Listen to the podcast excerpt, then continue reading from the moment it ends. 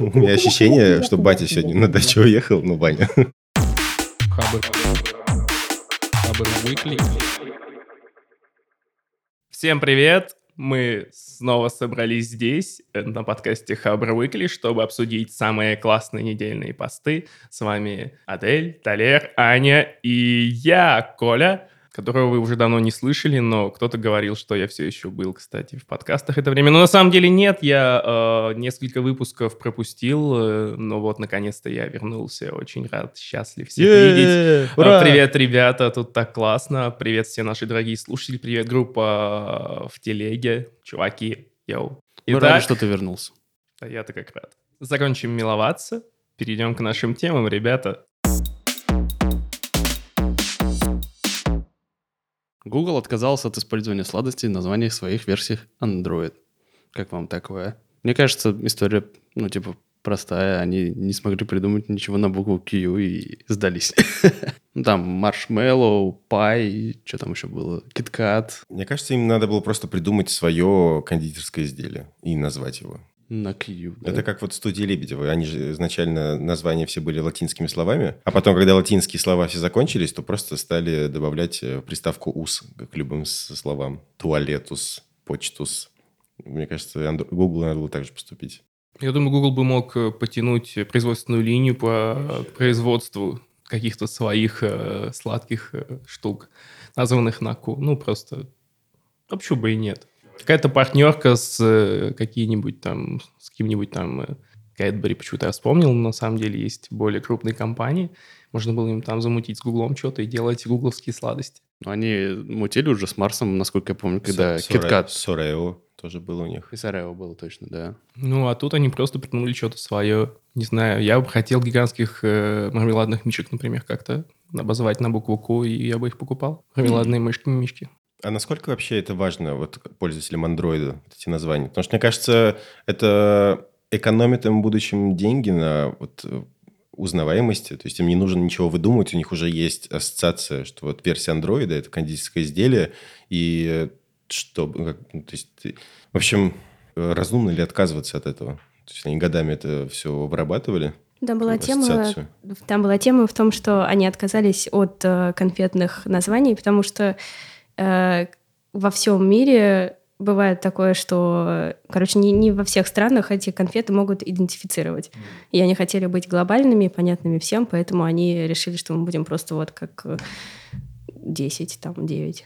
Насчет узнаваемости, наверное, да, логично, но, они же вместе с этим, они подвязали это все к тому, что это грядущая версия будет 10-й, юбилейный. Они провели еще такой довольно косметический довольно-таки ребрендинг. Они поменяли фон у букв на черный, форму логотипа букв тоже. Это так.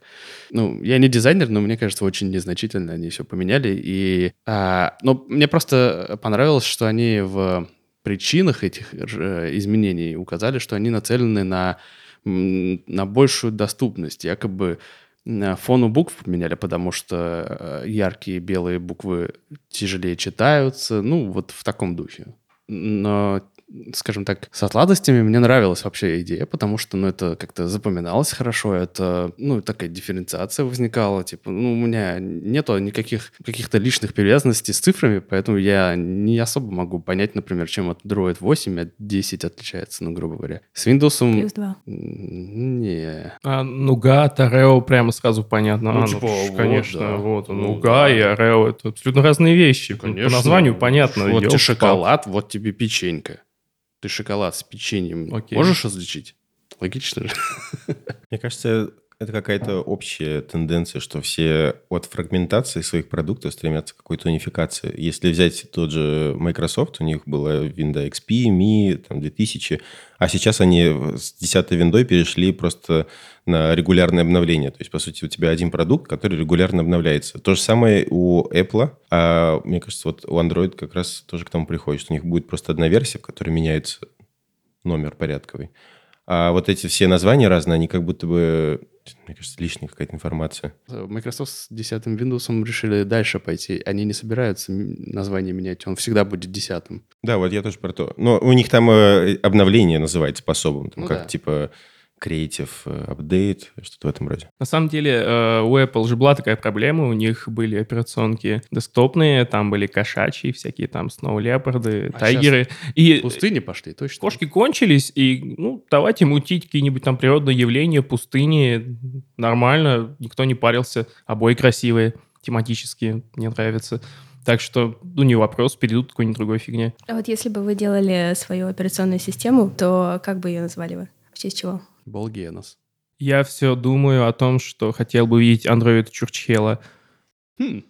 Да, я бы, наверное, так назвал свою операционку. Подхватил бы эту эстафетную палочку. Я думаю, это можно предложить ребятам из Авроры ОС, которые будут разделять наши версии. Чурчхела, Эльбрус уже есть. Байкал ОС. Бутова. Чурчхела, чтобы она продавалась классно. На Западе выговаривалась. Шаурма ОС. А, это следующий апдейт, простите. Следующий апдейт, да. Обязательно шипящие и свистящие вначале должны быть. Это залог успеха на Западе. Ну ладно, давайте дальше. Да, хорошо топтаться. Погнали, что там еще? Давайте тогда дальше к моей статье. Это статья от нашего, кстати, бывшего коллеги. Так что, Антон, если ты нас слушаешь, то привет тебе. И это статья о том, как Антон съездил в Коктебель, сходил там на винзавод и обнаружил, что многие истории, которые этот винзавод рассказывает о себе и о своем вине, они на самом деле неправдивы и основываются на всяких недостоверных фактах. И стоит только немножко копнуть вглубь, как ты все это обнаружишь, включая там и то, что дата там основания компании, она уже слишком занижена. Вот. И в связи с этим хочу поговорить про то вообще, почему люди даже сейчас продолжают верить неправдивым историям. Мы уже несколько раз обсуждали фейк-ньюс на подкастах, ну так немножко касались. Вот, и сейчас можно прямо в это копнуть. И сразу здесь хочу вспомнить, например, в 90-х годах была передача «Пятое колесо» про Ленина, который грипп. Все смотрели ее здесь, да? Нет? Нет, я не смотрел. Я мне рассказывали. Слышал. Ну, на Ютубе слышал. Я очень советую всем, прям реально. Я с удовольствием посмотрела. Это была передача, которую показывали прямо по телевизору. Длилась она там где-то час, если не больше, в которой один человек брал интервью у другого, и, в общем, весь разговор строился о том, что Ленин, он на самом деле грипп. И приводилось большое количество доказательств, там на слайды выводили разрез броневика Ленина, который совпадал с корневищем гриба, и, в общем, всякие такие вещи, по которым явно оттуда следовало, что Ленин — гриб. И, ну, как бы это все, конечно, была шутка, Ленин, он не был грибом, наверное. Наверное. Да, мы не знаем точно. Кто не знает. И, ну, самое интересное то, что после этого в студию там начало приходить большое количество писем о том, что, блин, ребята, Ленин, что, действительно грипп, офигеть, все это обсуждали, все реально, вот кто это смотрел, они поверили в то, что Ленин был грибом.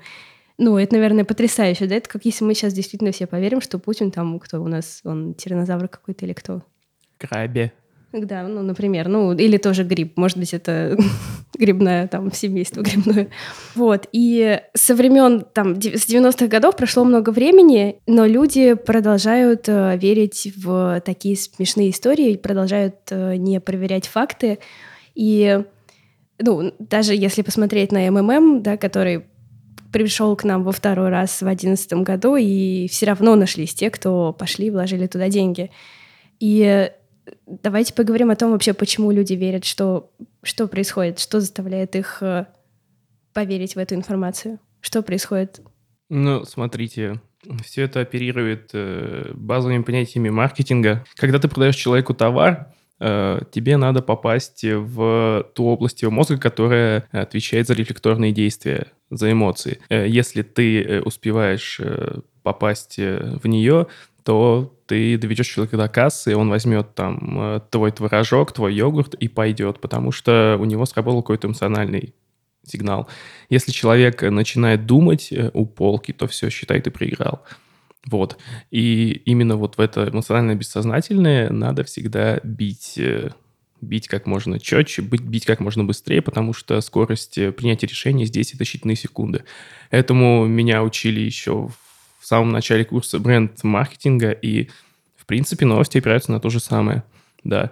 И то, что Ленин грипп, вызвал такой эффект из-за того, что Ленин очень яркий персонаж, который у всех вызывает эмоции. Да, вот. И здесь, на самом деле, та же история, но просто если сравнить Ленина и завод вин в Коктебеле, то это, по эмоциональному отклику это не очень такие близкие вещи, поэтому никто вокруг не говорит о винах из Коктебеля, но Ленина гриба помнят все. Хотя, конечно, по уровню абсурда история с Лениным, она просто адовье гораздо. Вот. Там с Лениным все-таки не в эмоциях было дело скорее, а в том, что это показали по телевизору, а на тот момент то, что показывали по телевизору, не могло быть неправдой. Да. Не могло. Мы еще вернемся к этой теме. У меня сейчас возникла мысль о том, что многие говорят, что у российского человека нет финансовой зрелости в принципе, потому что она не сформировалась в течение советского периода.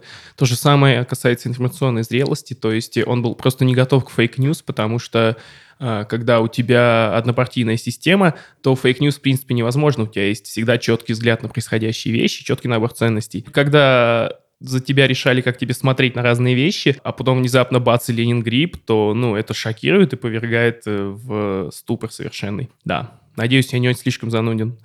Вот по поводу того, что это показывали по телевизору, я хотел тоже согласиться, что за долгие годы это было просто выучено уже, что то, что показывают по телевизору, это правда.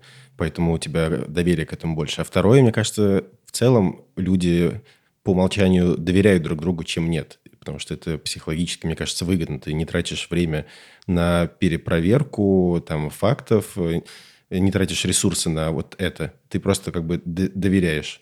Это, мне кажется, вторая причина, по которой проще поверить в Ленина гриба, чем начать размышлять. И вот как раз, как ты, Коля, говоришь, они услышали это и сразу же купили. Вместо того, чтобы перепроверить.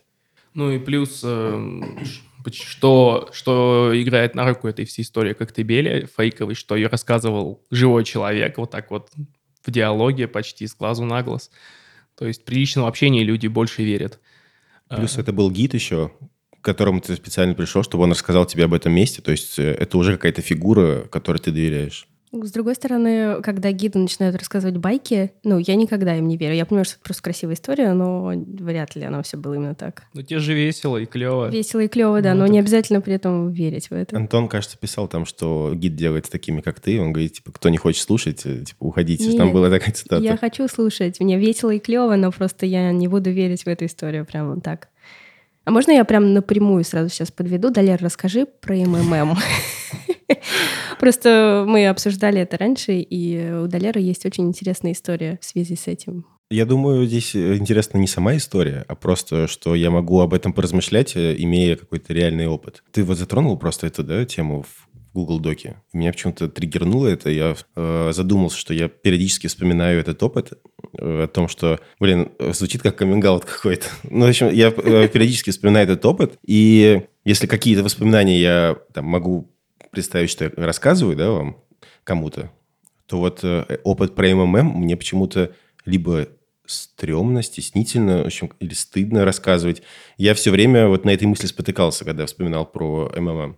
Но да, история такая, что когда вот случилось второе пришествие Мавроди в 2011 году, я и один мой близкий родственник, который попросил не называть конкретно, кто это, был вкладчиком МММ. И, собственно, это вся история. А по поводу того, что это значит, мне кажется, МММ стоит разбирать в контексте времени того, где он существовал. Потому что с 89 года до 94, когда первый МММ существовал, это была просто обычная компания, которая занималась продажей, покупкой и продажей. Компы, техника всякая и прочее. И только в 94 году она стала финансовой пирамидой. И в целом МММ – это очень русская тема, на мой взгляд. Это очень инфантильная, светлая, но при этом изначально обреченная на провал. Потому что финансовые пирамиды, они всегда рано или поздно разрушаются. Почему инфантильная? Потому что у нас...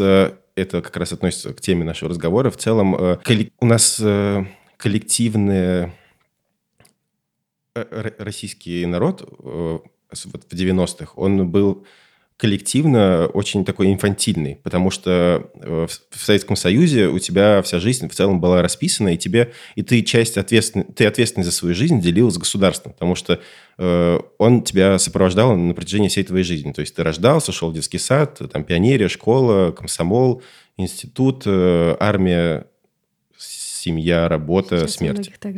Согласен, да. Но просто когда развалился Советский Союз, то пропало вот это государство, на которое ты всегда мог положиться социально, которое брало ответственность частично за твою жизнь. И помимо того, что пропало вот это государство, какая-то такая родительская фигура, у тебя еще появились проблемы в виде безработицы, нехватки денег, бандитизма, неожиданные проблемы с наркоманией. Можно быстренько сейчас ремарку? Просто очень положительно звучит, да, вот это, на которое ты всегда мог положиться. Мне кажется, здесь важно, что это не то, чтобы ты всегда мог положиться на него, это то, что ты находился в тоталитарном государстве, которое могло с тобой сделать все, что угодно. Безусловно, да. То есть это такой договор, который у нас с государством обычно существует. Я получаю что-то от государства, взамен жертвую частью своих свобод. И в том числе, если там мы живем в Советском Союзе, то я допускаю, и то несознательно, мне кажется, я как бы об этом не думаю, что я отдаю свою жизнь там, в руки тоталитарного государства. Понятно, что я обобщаю, и обобщаю просто для того, чтобы эту историю как-то быстрее рассказать, наверное. То есть не сильно погружаясь в детали. Я, в общем, хочу подвести к тому, что это был кризис, в котором люди находились в начале 90-х, и в целом МММ... Это такая иллюзия, в которой люди хотели поверить. То есть иллюзия того, что все будет хорошо, что есть какая-то справедливость. И МММ это больше, я так думаю, было не про деньги. То есть деньги же это символ чего-то. Это символ комфорта, власти, каких-то возможностей. Поэтому, вкладывая деньги в МММ, я думаю, люди хотели не сами деньги получить, а вот эти какие-то вещи, типа комфорта, безопасности, уверенности в том, что все будет хорошо. У нас в обществе всегда есть запрос на быстрое обогащение. На самом деле... хотел спросить, Далер, можно? Да. Вот смотри, ты... Вот интересную мысль, да? Ты очень интересный спич завернул, да? И это действительно объясняет, почему МММ стал популярным в 90-е. Но случилось второе пришествие в 2011 году, когда уже таких проблем у людей не было. И вот на фоне этого мне интересно, вот конкретно на твоем примере, как ты к этому МММ пришел, и как в итоге вас убедили в том, что это имеет смысл? И почему вы не обратили на опыт предыдущий? Сейчас я к этому подведу. То есть вы понимаете, да, что я сейчас говорю больше про освещение, то есть это мое отношение вот к этому всему происходящему. Это интересно как раз. Потому чтобы не...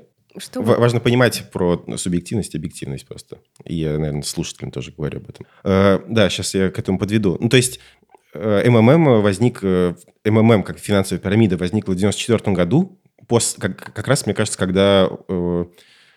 подходила кульминация вот этого кризиса 90-х, когда, с одной стороны, развалился Советский Союз, начались проявляться все эти проблемы там, в виде социальной какой-то неустроенности. И сам Мавроди, мне кажется, искренне верил во все то, что он делает. И если так посмотреть, то это же работало. То есть люди вкладывали деньги, люди потом эти деньги как-то получали обратно. То есть там, если копнуть историю, противостояние Мавроди и государства есть. То есть государство долгое время не могло с ним ничего сделать. Потом уже где-то ближе к 95-96 году уже государство начало его прессовать. И интересно что первый МММ родился и закончился между двумя кризисами. То есть первый кризис – это развал Советского Союза, а второй – это дефолт. И если посмотреть на второе пришествие МММ, то он тоже был между двумя кризисами. То есть 2008 год, когда был мировой кризис и в России в том числе, и в России этот кризис повлиял на жизнь людей. То есть элементарно, там, если взять, например,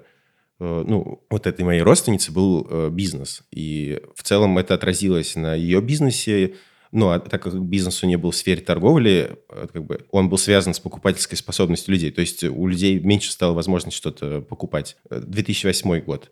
МММ возник в 2011-2012. А в 2014-м вот это случилась русская весна, там Крым, доллар, 100 рублей. То есть это второй кризис. И МММ, по сути, во второй раз тоже был в промежутке между двумя кризисами. 2008 года и 2013-2014. И, в общем, почему я там оказался, я, честно говоря, не совсем помню. Вот при том, что мне было лет 18, мне кажется, это очень какой-то смутный момент был. Но точно знаю, что мы понимали прекрасно, что это финансовая пирамида, и в какой-то момент она рухнет. Но, опять-таки, ощущение вот от этой финансовой пирамиды, в отличие от всех остальных, то, что в ней как будто бы в основе не лежало желание вот руководителя этой пирамиды наживиться. То есть вот какая-то вот инфантильная даже у самого руководства была, по-моему, было желание вот создать вот эту иллюзию и поверить в нее. И, соответственно, примеры были того, что людям, как вот Мавроди говорил, всем все платится. И реально же люди вкладывали деньги, они их получали.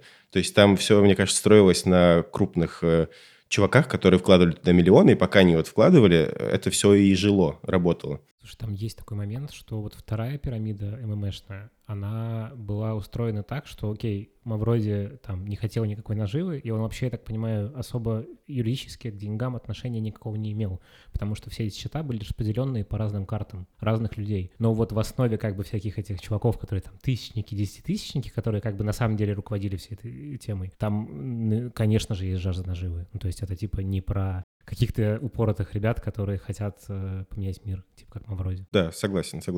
Да, это наш продюсер Лев Пикалев. Йоу. С вами была программа «Доброе утро экономики» на радио Бизнес ФМ. Продолжаем эфир. И почему моя семья оказалась там? Почему так вышло? Я думаю, как раз тоже потому, что здесь нужно эту историю рассмотреть в контексте истории моей семьи, что происходило с ней. То есть мы переехали частью семьи из Узбекистана в Россию. Соответственно, очень сильно изменилась жизнь, очень сильно изменились условия. Плюс у нас там не было какого-то плеча финансового. То есть мы съехали с деревни, где жили с бабулей, с дедом, в Самару. То есть это отдельный город.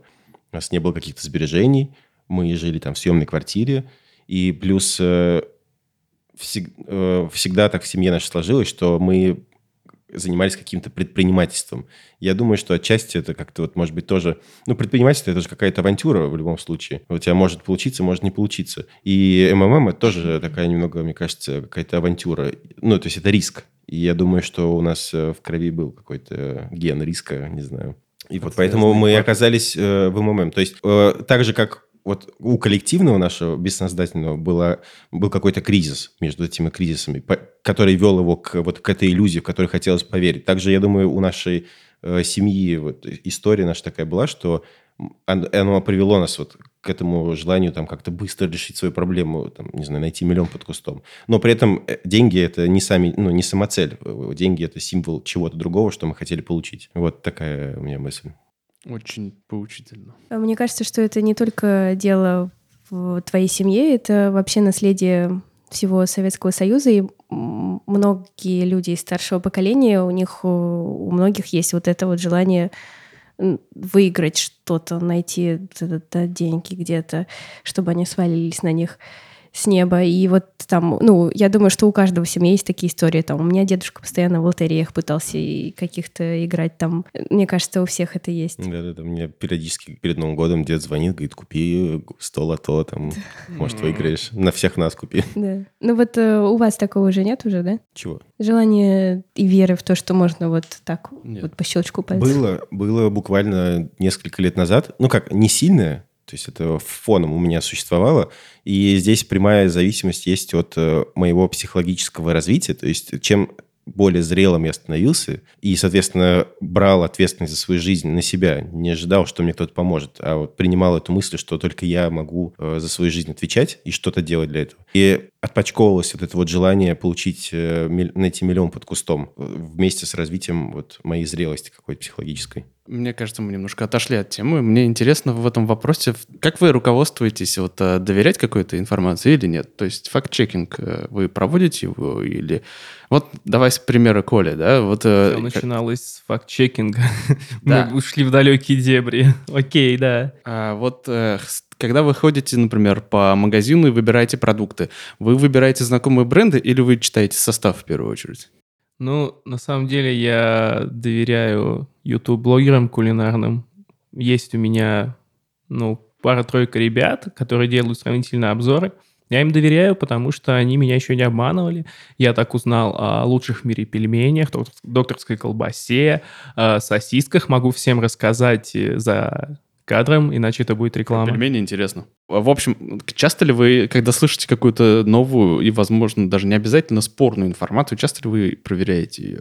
Википедия, наше все? Вот у меня здесь тоже вопрос почему-то экономии. Я проверяю источники, которым я доверяю, а потом уже вся информация, которая исходит от источников, если у меня какой-то фильтр не срабатывает, что-то какая-то херь здесь творится, я просто по умолчанию доверяю. Но иногда, когда вот у меня срабатывает сигнал какой-то, что что-то здесь не то, я, конечно, иду и перепроверяю Википедию. Ну вот это, кстати, Википедию. Тенденция, к которой мы сейчас пришли, не Википедия, а про источники, которым мы доверяем. И, по-моему, это вот сейчас просто вот к чему, да, выплыло критическое мышление, которое сталкивается с необходимостью, ну, с узостью времени, которое у нас есть, к тому, что у каждого из нас есть источники, какие-то блогеры или люди, или, в общем, родители, друзья, которым мы доверяем, то есть свой круг, и их информацию мы не проверяем, и так получается проще. И, кстати говоря, всякие бренды и ребята в рекламе именно этим и пользуются сейчас, и поэтому они пытаются приходить именно к тем людям, которым вы доверяете, к каким-то микроблогерам, инфлюенсерам, прости господи, которые, чтобы они вам уже продавали. Блогеры поэтому это... никому нельзя верить. Прости, да. Блогеры — это новые СМИ, я даже недавно подумал об этом. О, это давно уже такая тенденция. Старые СМИ, да, блин. Ладно, хотел бы я, наверное, завершая эту тему, рассказать о том, что когда-то преобразило мой взгляд на новости. В принципе, особенно на политические, экономические, вот такие вот все. Есть такая книжка у Сергея Минаева. Кто-то его любит, кто-то нет. Но, в принципе, ничего, пишет иногда. У него есть книжка «Медиа Сапиенс», повесть о третьем сроке, что ли. И там рассказывается о том, как оппозиция вела свою кампанию перед выборами президента, и что это дичайший лютый трэш. В книжке 2 части, первая интереснее, чем вторая. В общем, советую всем почитать. «Медиа Сапиенс», Сергей Минаев. После этого я начал задумываться, услышав любую новость, кому было бы выгодно ее преподнести в таком виде. И это мне давало почву для размышления, и часто я уже мог решить с большой вероятностью для себя, фейк это или не фейк. Мне кажется, что у всех этих кейсов, которые мы обсудили, начиная с 90-х годов, да, заканчивая вот настоящим временем, у них у всех есть общее то, что это... Чтобы люди поверили во что-то, это должна быть хорошая история. И вот сейчас я вспомню «Игру престолов», и это ужасный последний сезон, но там была одна фраза, которая мне понравилась, когда Коль сейчас машет руками, потому что ему понравился последний сезон. Ладно, это тема отдельного подкаста. И там был момент, когда Тирион говорил что-то, когда они выбирали, кто будет королем, и он пытался объяснить свое вот решение, и он говорил о том, что, ребята, есть вещи, которые объединяют всех людей, и я закатила глаза, думаю, что он скажет «любовь», и это было бы ужасно, но он сказал «хорошая история». Люди верят в хорошую историю, и... Ну, это действительно тема, начиная с Мавроди, с там Терехина «Пятого колесо» с 90-х до вот, 10-х, да, 19-х. Да. Чтобы поверить во что-то, должна быть хорошая история. Сколько там набежало? Волновался Леня. Фу, ё-моё! Куплю жене сапоги. Игорь Мурзин написал пост. Точнее, Игорь Мурзин сделал перевод статьи... Джудит Лавель. Пост называется «Химия жареной курочки. Детальный обзор». И это очень детальный обзор того, как вообще... Объяснение, почему курочка, которую, например, вы могли видеть в KFC, получается такой вкусный. Это не очень детальный обзор. Там не упоминается реакция Майяру. Для меня, как человек, который давно не сечет в химии и вообще во всех этих штуках, там очень подробно описаны... по этапам шаги, почему вот у нее появляется такая золотистая корочка, почему там вот гидролиз, окисление. Я, кстати, не смогу... по бумажке читает. Да, я не смогу рассказать ничего подробно. В общем, почитайте. Ну, главное, что можно как бы практически вынести из этой статьи. В маринад для курочки надо добавлять шпинат или женьшень. Женьшеневый соус в оригинале так было написано. Да, женьшеневый... экстракт, что ли, даже? Ну, не суть. И масло обязательно должно полностью покрывать курочку, иначе это будет невкусно и даже вредно. Поэтому надо глубокие фритюры использовать, фритюрницу. Ну, вредно будет в любом случае. А еще он даже в этой статье даже упоминается оптимальная температура, что-то в районе 168 градусов по Цельсию. Типа, если у вас есть контроль температуры, вот очень полезно. Но ни слова про секретные 13 специй и ничего. 11. 11. Это KFC, а статья не относилась к KFC. Ну да, но все знают, кто известен своей курочкой, верно? Вообще хочется занудную часть ставить по поводу жареной пищи и жареной курочки, потому что это вредно, это ведет к гастриту, к гербу. Вот, поэтому во всем нужно знать меру. В том числе, к сожалению, и в жареной курочке. Курица, диетическое мясо. Ничего не хочу слышать. Курица, диетическое мясо. Ничего не хочу слышать. Я тоже очень люблю байт с соусом терияки, Коля, в KFC. Я понимаю тебя. Ты пытаешься войти мне в доверие, говоря знакомые мне слова. Но я знаю, что у тебя иные мотивы. Мне кажется, надо было прийти все-таки на запись с двумя баскетами здоровыми, но... Нас бы потом в студию не пустили. Потом не важно. Конечно. На самом деле, я хотел сейчас добавить, что тоже читал ту статью, и повторить почти реплику Долера, что я как человек, ничего особо не знающий в химии, могу прочитать что угодно и принять это за чистую монету. К слову о фейк-ньюс. Но я надеюсь, что автор довольно компетентен и... не стала щеголять какими-то терминами, не зная их, и обманывать нас, вводить в заблуждение. Я надеюсь, что эта информация подлинно верна. Да. Но не в этом суть, на самом деле, а в том, что курица... Я советую всем попробовать курицу в разных фастфудах, если вы не брезгуете этим, потому что... Буквально на днях я смотрел обзоры на Ютубе о сравнении курочки с фастфудов, и они подтвердили мои догадки, что курочка везде разная. Она везде классная, и, конечно, не буду скрывать мою любовь к KFC, но где-то ее еще тоже стоит попробовать, да. Наггетсы из Макдака вне конкуренции в какой-то степени, да. Следует устроить так называемый куртур, да, по этим фастфудам? Да, пожалуй. Наггетсы из Макдака с сырным соусом классика, но, в принципе, курочка в KFC лучше всего, на мой взгляд. Вообще, было бы интересно обсудить с читателями, какая курочка где вкуснее. Может, кто-то откроет что-то интересное для меня. Да, пишите в чате, в Телеграме. Пишите в чатик. Вы знаете, где находится этот чатик? Как он называется? Habr Weekly. Да, заходите в чат Habr Weekly, там вы сможете лично рассказать нам, какая курочка вам нравится больше всего. Я продал вам идею, да? Бабушкина курица не принимается, потому что мы не сможем ее попробовать. Если нам не пришлют ее, кстати. На тест. Помните, что один из самых популярных фастфудов долгое время это был не KFC, не там Макдональдс, это была курица-гриль в лотках у метро. Да. Прекрасная курица. В лотках, я не помню в лотках. Ну, в лотках. А, в ларьках, ты сказал. Ага. Курочку-гриль еще в поезд все брали. Вы брали в поезд? Там еще потом яички такие завернутые в фольгу. И соль огурчики. В этом спичечном коробке обязательно. Да. Ну да. Да, кстати, хотели обсудить, типа, насколько это этично, едя в купе, в поезде или в плацкарте, да, наверное? Подожди, это разные вещи. Мы обсуждали не есть в купе или плацкарте, а есть наоборот. В электричках. А в электричках? Да. Электрички, плацкарты, купе, мне кажется, это примерно одно и то же. Да нет. Когда ты едешь в плацкарте или купе, ты едешь надолго, тебе там нужно есть. Все же не ходят в ресторан. Вагон-ресторан. Это только для пафосных. Ты все равно можешь выбрать какую-то менее пахнущую еду, мне кажется. Да ладно. Неважно от того, где ты едешь. Там же не разогревают все равно, там нету микроволновки. Она у тебя уже разогретая, в целлофановом пакете ты открываешь. И все со всеми делишься. Бабули еще на перронах пирожки продают. Вы говорите о дальниках или о электричках каких-то ближних? Все, что больше, мне кажется, 4 часов. Там, где есть плацкарты, купе. Конечно, как покушать-то надо. В электричках я с таким не сталкивался вообще никогда. Я никогда не ездил в электричках там дольше, не знаю, часа, да. И, я видал просто всяких фриков, да, но чтобы люди доставали еду и прям так закидывались прям капитально, я такого не видел. В электричку с собой взять шавуху, ты че?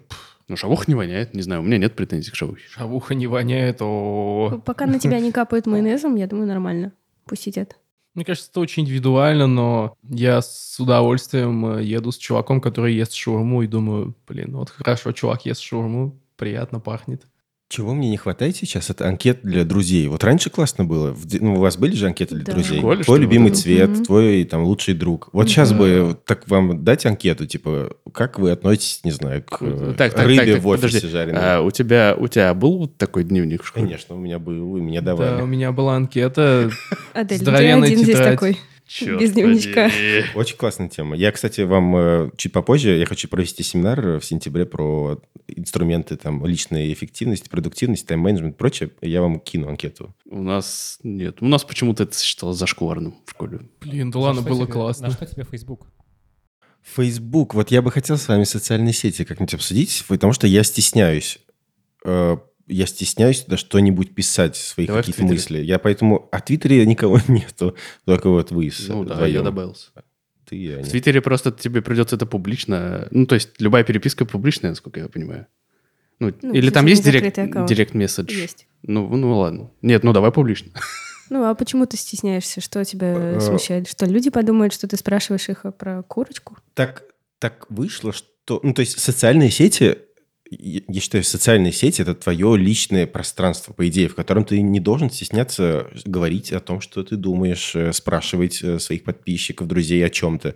Но у меня сложилось такое ощущение, что это не только мое пространство, я как бы делю его с теми людьми, которые там на меня подписаны, и поэтому я врываюсь в их личное пространство, в их ленту со своими какими-то вопросами странными, может быть, с какой-то своей личной информацией. И мне почему-то очень... неловко вот это делать, отвлекать людей. Поэтому я в Фейсбуке, в меньшей степени в Инстаграме, чувствую себя немножечко как будто бы зажатым. Хотя, на самом деле, это мое пространство. Как будто на самом деле, ты можешь... Как будто в поезде я ем курочку, да, точно. Да, взять и развернуть курочку в Фейсбуке, почему бы и нет. Но постепенно я от этой мысли отхожу. А еще очень, мне кажется, полезно, вот если вы переживаете по этому поводу, сразу написать пост, в котором говорите: чуваки, вот инструкция, как удалять друзей из Фейсбука. Вот как удалять друзей Инстаграма. Типа я буду дальше писать самые разные вещи, поэтому вы держите в закладках. Если что, может это не отписаться, я прекрасно пойму это. И мне кажется, вот так вот напряг вот этот может сняться. Ты еще лицензионное соглашение придумай на несколько страниц. Ты упарываешься, правда. Это как тот гид, который говорит, что типа кому неинтересно, можете сразу уходить. Ну вот это что самое. Блин, да. Ну да. И в поезде от тебя сложно будет отсесть, а в Фейсбуке там 2 клика и все. Ну да, ешь свою курочку. Да. Ладно, надо подумать об этом. Не надо ничего писать. Люди умеют удалять людей, люди умеют... В смысле, надо писать, их... ты хотел сказать? Нет, не надо писать вот эти все экивоки. Да, и... Прощание заранее не нужно писать, типа. А, да. Я говорил про всякие вот эти вот... Раскланивания, все эти... пиететы и прочую ерунду, да просто пиши, и все. Я обычно не пишу в Фейсбуке чего-то вот особо такого продуманного. Иногда у меня бывают яркие поводы, например, я увидел классный клип и такой: вау, чуваки, такой классный клип, будет концерт, погнали, чуваки. Или, например, когда умер Кит Флинт, я весь день ходил подавленный, а потом разразился целым абзацем, просто вот с телефона набрал, и как-то мне стало полегче. Facebook помог мне пережить этот день. Мне такое же было, когда умер Рутгер Хауэр. Да. Техно-подкаст наш про курочки жареные. Кстати, техно. Берлинская техно очень ничего, да. На этом, наверное, стоило бы закончить, но... Кушайте много вкусной жареной курочки. Да. Далее рассуждающий смотрит, потому что жареная курочка — это вредно. Но на самом деле я согласен с тем, что... Да нифига ты не согласен. На самом деле я за то, чтобы... жареная курочка оставалась в нашем рационе, потому что это реально клево, ее можно по-разному пожарить. И не буду углубляться в эту тему дальше, просто пожелаю всем приятного аппетита и хорошей курочки. Будь она в 11 травах и специях или в чем-то еще. В общем, ребята, спасибо. Подписывайтесь везде, где вы можете нас услышать и подписаться, просто везде. Мы очень рады новым подписчикам.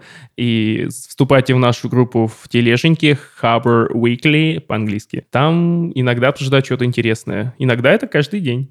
На этом, пожалуй, мы завершим наш сегодняшний подкаст. Еще раз повторю, что я был чертовски рад вернуться к вам. Если что, это голос Коли, да. И, ну что, на этом чао. Пока-пока. Да, всем пока. Пока. Пока. Habr Weekly.